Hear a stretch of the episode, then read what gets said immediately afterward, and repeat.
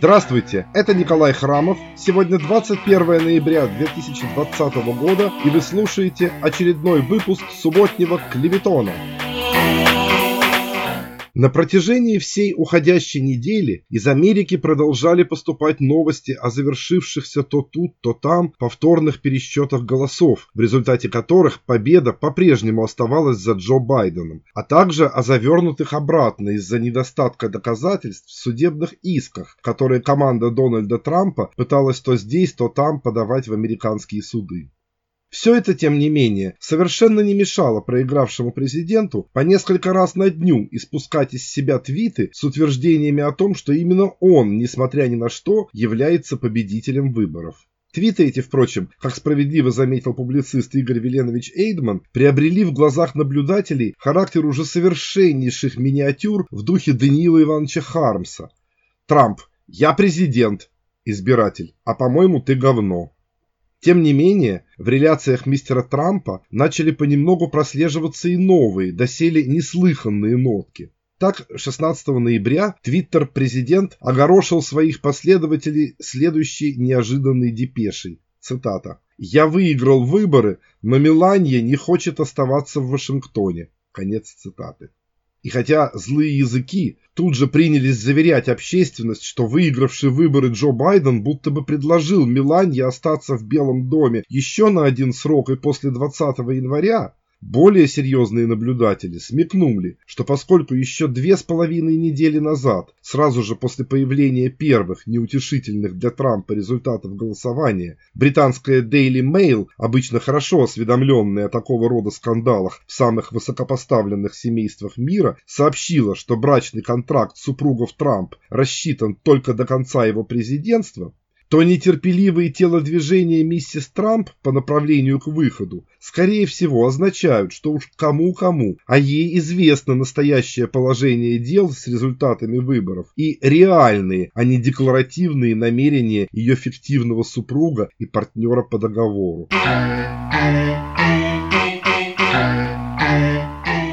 Несмотря на все эти в каком-то смысле обнадеживающие сигналы со стороны особы, приближенной к телу императора, как выразился Бастап Ибрагимович Бендер, команда Дональда Трампа продолжала бурно имитировать сопротивление, делая при этом такие отчаянные заявления, которым позавидовал бы и сам Александр Григорьевич Лукашенко, поведавший своему народу о белобрысых неграх из НАТО, покушающихся на картофельные поля его родины. Так в четверг трое адвокатов Трампа, Руди Джулиани, Сидни Пауэлл и Дженна Эллис, созвали пресс-конференцию, на которой заявили, что американская выборная система, использованная демократами для подтасовки голосования в пользу Джо Байдена, была создана еще покойным Уго Чавесом, и что демократы, подкупая всех, кого только можно, в том числе избирательные комиссии в республиканских штатах, осуществляли взлом системы для голосования, а помогали им в этом Сорос, фонд Клинтонов, а также коммунистические правительства Китая, Кубы и Венесуэлы. Вы можете принимать наркотики и потом весь день нормально работать? Нет, ну а как еще работать нормально? Кокаин и шлюхи, вот и весь рецепт. Я понял. Впечатленный этими разоблачениями, писатель и публицист Михаил Юрьевич Берг немедленно опубликовал у себя в Фейсбуке исполненный алармизма текст. Цитата. В принципе, идея союза коммунистических правительств с продажными демократами, покупающими на корню наивных и продажных республиканцев на деньги Сороса и Клинтонов, это обороты из стенограмм московских процессов, перемешанные с гиперболами из Ивана Чонкина или Гашика то есть из чего-то ужасно устарелого. И однако это говорится сегодня на голубом глазу в столице крупнейшей демократии мира и воспринимается с экстазом доверия почти половиной этой самой страны. И я не знаю, о чем это говорит, если не о готовности к любому самому неправдоподобному историческому повороту и самому что ни на есть неправдоподобному диктатору, готовому без колебаний кидать под ноги истории чужие жизни, как сухую листву из бака. Конец цитаты. Впрочем, большинство других наблюдателей не стали разделять столь пессимистических выводов Михаила Юрьевича, а пришли к заключению, что поведение нанятых доверчивым Трампом адвокатов следует скорее трактовать в духе принципов, изложенных Марком Ханна Джордану Белфорту в фильме Мартина Скорсезе «Волк с Уолл-стрит». Наша работа – брать бабло у клиента из кармана и класть в наш карман. Угу. Это все хумера. Знаешь, что такое хумера? Да, химера, то есть фантом. Да химера, хумера, хумер его поймет, что это. Пыль в глаза. Этого ничего нет ни в природе, нигде. Это не материя. Этого нет в таблице Менделеева. Это гребаные сказки. Понял? Я понял. Такие вот правила игры. Оливочку? Спасибо.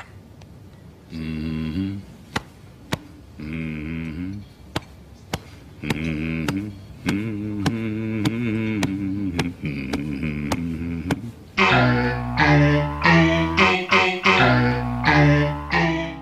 временем в Старом Свете, далеком от хумер заокеанской избирательной риторики, уже вторую неделю кряду продолжал раздаваться душераздирающий плач на реках вавилонских, вызванный печальным и трагическим известием об окончании Карабахской войны.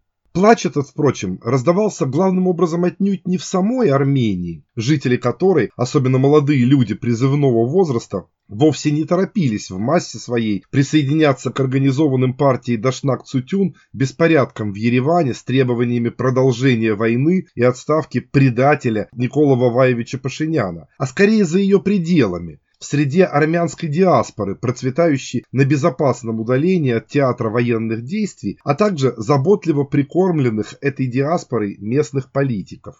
Ну а поскольку самая большая армянская диаспора в Европе собралась, как известно, во Франции, где каждый сотый избиратель является этническим армянином, то следует ли удивляться тому, что именно из Парижа на уходящей неделе пришло известие о том, что местные предводители армянства добились таки наконец долгожданного признания Республики Арцах. Барин! Из Парижа! Признание это, правда, свершилось пока лишь в виде появления на свет Божий двух бумаг. Заявление парижской мэрии с соответствующим призывом к французскому правительству – принятого по инициативе нынешнего мэра Парижа Анны Идальго, внучки испанского коммуниста, героя гражданской войны, а также внесенного во французский сенат проекта резолюции с призывом к правительству о признании этого злокачественного сепаратистского новообразования. Как выяснилось при ближайшем рассмотрении, пламенная госпожа мэр черпала вдохновение для этой инициативы из вполне объяснимого источника в виде своей недавно назначенной заместительницы Ануш Таранян, дочери известных французских армян, бизнесмена и миллионера Ары Тараняна, являющегося по совместительству предводителем Координационного совета армянских организаций Франции и журналистки Валерии Таранян, главного редактора журнала мод Elle, учредителя журнала Nouvelle d'Arménie и популяризатора армянского геноцида 1915 года, издавший на эту тему роман в жанре фикшн. Что же касается проекта сенатской резолюции о признании Арцаха, то его автором стал сенатор от Вандеи Брюно Ретайо, председатель правоцентристской фракции республиканцы, бывший соратник Николя Саркози, подумывающий ныне и сам попытать счастье в следующем президентском гандикапе. Свою инициативу достопочтенный Ретайо объяснил следующим твитом, цитата. 25 ноября Сенат рассмотрит резолюцию, предлагающую Франции признать Нагорно-Карабахскую республику. Лишь такая независимость может надолго защитить права и свободы жителей Нагорного Карабаха, столкнувшихся с исламистским экспансионизмом Турции. Конец цитаты. А чуть позже он развил эту тему и в радиоинтервью. Цитата. Это происходит впервые, Практически 20 лет назад Франция, первая из всех народов мира, признала геноцид армян. Несомненно, что 25 ноября в Сенате мы впервые проголосуем за резолюцию, осуждающую действия Эрдогана, а также потребуем международного расследования военных преступлений, совершенных в Нагорном Карабахе. Но прежде всего мы будем просить признать Нагорно-Карабахскую республику. Конец цитаты.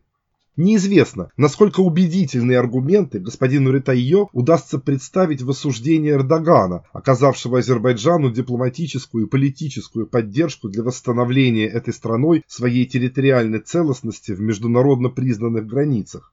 Но в любом случае резолюция имеет все шансы быть принятой, учитывая, что французский сенат ранее успел отметиться на этой ниве принятием еще и не таких бредовых решений.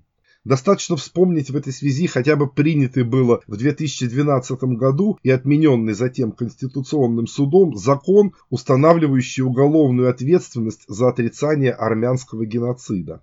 Однако же ни резолюции Сената, ни тем более постановления Парижской мэрии, как известно, не определяют внешнюю политику Франции. А потому, даже учитывая проармянские и антитурецкие настроения президента Эммануэля Макрона и его правительства, Практически невозможно представить себе, чтобы Франция, да и любое другое государство мира, за исключением каких-нибудь безотказных Науру с Вануату, готовых сдавать в аренду свои мидовские печати любым платежеспособным клиентам, признала независимость фантомной республики, которой в этом отказывает даже сама создавшая ее Армения.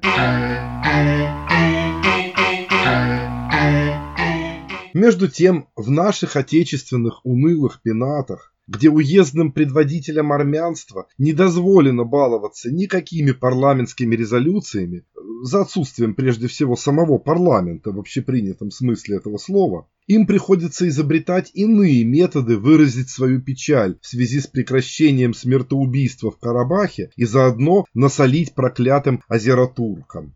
И такое остроумное решение не заставило себя ждать. В четверг было обнародовано коллективное письмо, направленное в ЮНЕСКО, в котором говорилось, что после завершения боев в Нагорном Карабахе памятники, расположенные на этой территории, находятся в опасности и могут подвергнуться уничтожению, разрушению и вандализму. Авторы письма призывали, цитата, мы просим ЮНЕСКО использовать весь свой авторитет и полномочия для спасения памятников христианского культурного, художественного и архитектурного наследия Нагорного Карабаха, придания им необходимого статуса и включения в список всемирного наследия ЮНЕСКО. Конец цитаты. Даже несмотря на странно однобокий характер этого обращения, выражающего беспокойство исключительно за памятники христианского, но никак не исламского культурного наследия, при том, что практически все мечети в оккупированных 26 лет назад армянскими силами районах Азербайджана были либо сровнены с землей, либо превращены в свинарники и коровники его все равно можно было бы рассматривать в качестве похвальной инициативы в защиту культуры, а не в качестве сшитой белыми нитками антиазербайджанской провокации, если бы не одно «но». Дело в том, что еще 14 ноября Через четыре дня после прекращения войны и почти за неделю до появления этого письма Ильхам Гейдарович Алиев заявил, что христианские храмы и памятники на территориях Нагорного Карабаха, перешедших под контроль Баку, будут охраняться государством. А днем позже, 15 ноября, по инициативе азербайджанского президента, главы МИД Азербайджана и России Джейхун Азизович Байрамов и Сергей Викторович Лавров договорились о конкретных мерах по привлечению ЮНЕСКО к сохранению религиозного и культурного наследия в Нагорном Карабахе. Авторами этого столь запоздалого обращения в спорт-лото выступили известный телевизионный комик и шоумен Гагик Юрьевич Мартиросян, его коллега и основатель Comedy Club Арташес Гагикович Саркисян, гендиректор Мегафона Геворг Арутюнович Вершимьян, а также режиссер Сарик Горникович Андреасян, про которого Википедия сообщает в частности, что, цитата, «большинство комедий режиссера отличаются пошлым и довольно безвкусным юмором, а также посредственной игрой актеров, огромным количеством рекламы и некачественными сценариями». Конец цитаты.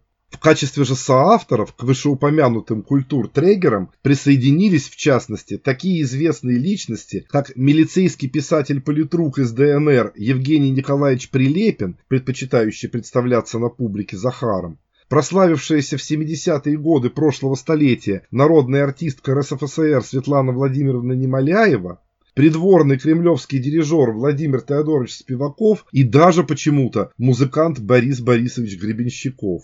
У меня были проблемы. Я зашел через чур далеко. Нижнее днище нижнего ада Мне казалось не так глубоко. Остается лишь гадать, какие проблемы завели Бориса Борисовича настолько далеко, что привели его на это самое нижнее днище нижнего ада. Но так или иначе, табличка с его именем, увы, обречена теперь красоваться рядом с табличками всех этих петросянов российского юмора на столь нелепом религиозном фикусе. Ой ты фикус, мой фикус, фикус религиозный, что стоишь одиноко возле края земли, И на верце злодеи тебя шашкой рубили, Затупили все шашки и домой побрели.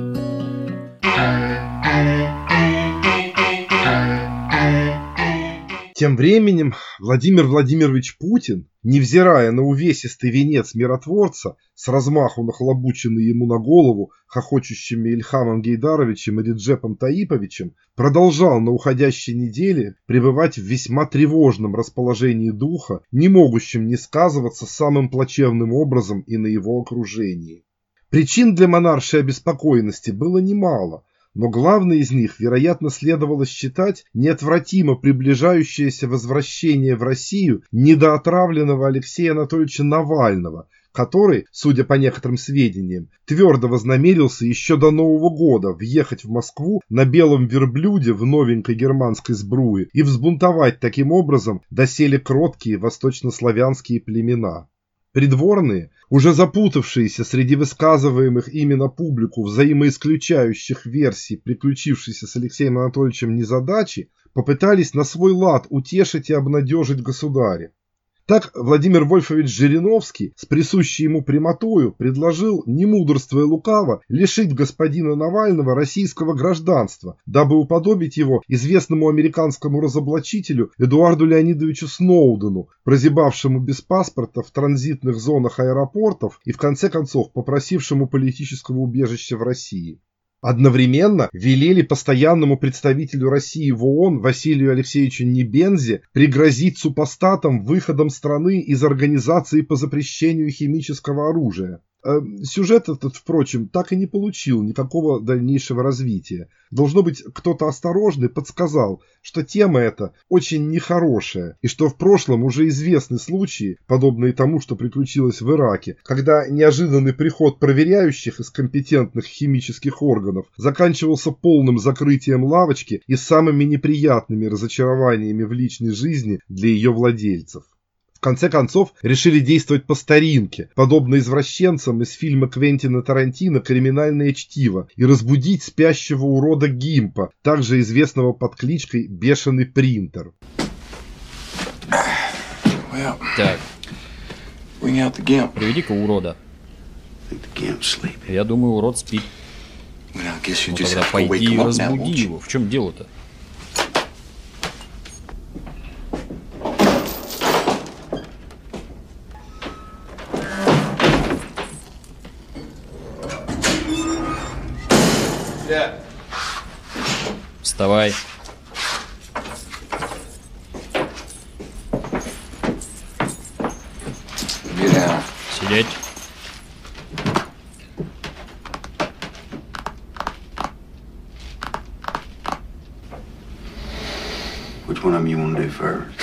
С кого начнем? Я еще не решил. Начать решили с закона о неподсудности президента России любому человеческому суду, дающего ему пожизненный иммунитет от уголовного преследования, не только во время исполнения им своих полномочий, но и после их завершения, причем не только за бывшие, но и за грядущие деяния. Как угодно, что угодно, когда угодно, но чтобы это была такая бумажка, при наличии которой ни швондер, Никто-либо другой не мог даже подойти к двери моей квартиры. Окончательная бумажка.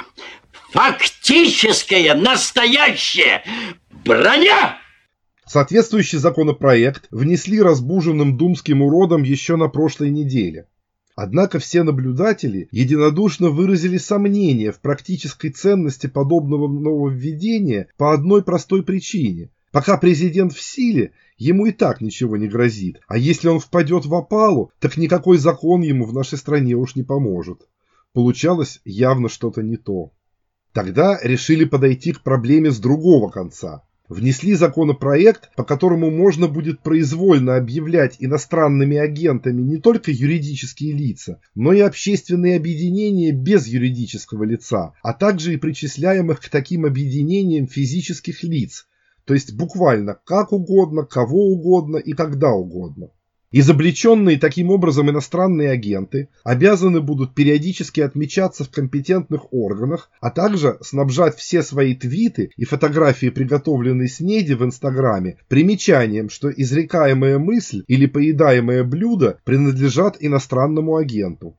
Но самое главное, помеченные таким способом марионетки мировой закулисы официально не смогут выставлять свои кандидатуры на любых выборах. Специалисты, впрочем, принялись и тут кривить свои носы пуще прежнего и говорить о явно избыточном регулировании, поскольку практическая возможность отстранить любого кандидата от любых выборов и так давно имеется, более того, вовсю реализуется, а фоточки риба и стейков с бокалом доброго божале, снабженные дисклеймером, что сие предназначено для употребления иностранным агентом ими рек, способны породить лишь бесчисленное количество интернет-мемов и двусмысленных шуток, да к тому же и внести ненужное смятение в головы стремительно нищающего и голодного путинского электората. Между тем, Одновременно с этими сизифовыми усилиями со стороны власть придержащих подспудная партийная жизнь в России продолжала бить ключом.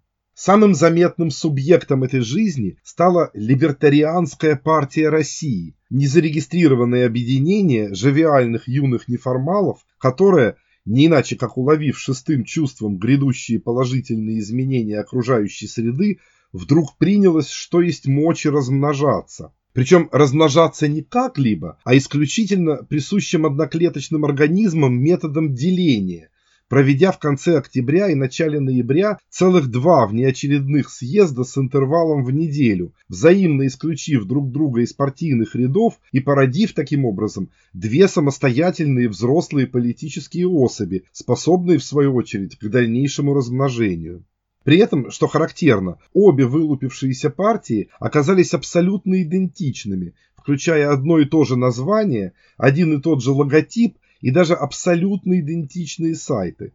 Что же касается заметных политических инициатив, то, увы, ни одна из них в равной степени не преуспела за последние недели и месяцы в генерировании сколько-нибудь заметных новостных поводов, за исключением разве что тех, которые годятся для рубрик «Происшествия» или «Курьезы».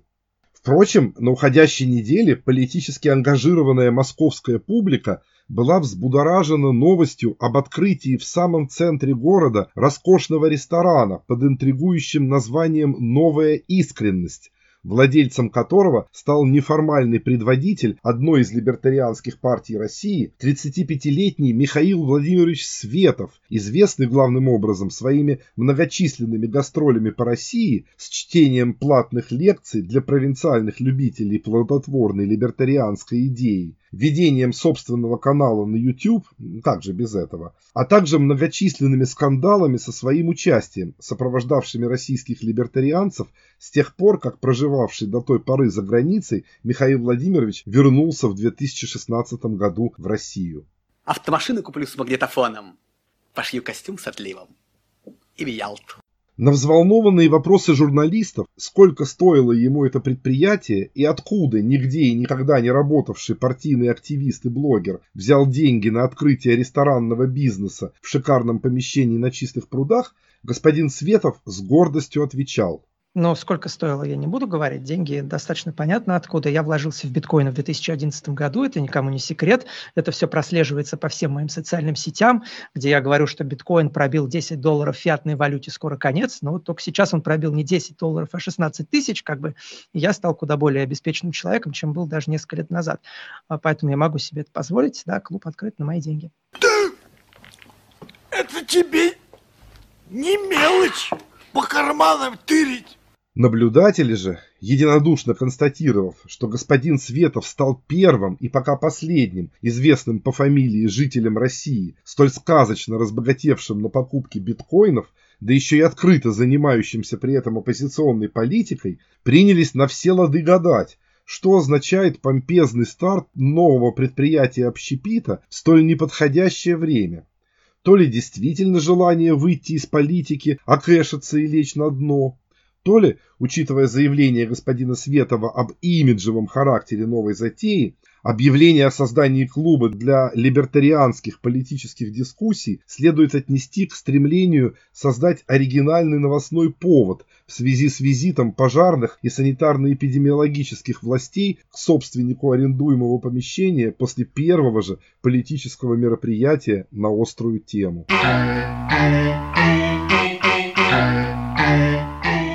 Это был Николай Храмов и очередной выпуск субботнего клеветона. Если вы хотите поддержать этот проект, а также слушать или читать все выпуски первыми, присоединяйтесь ко мне на Патреоне www.patreon.com храмов через KH или просто кликните на ссылку в описании. До встречи через неделю!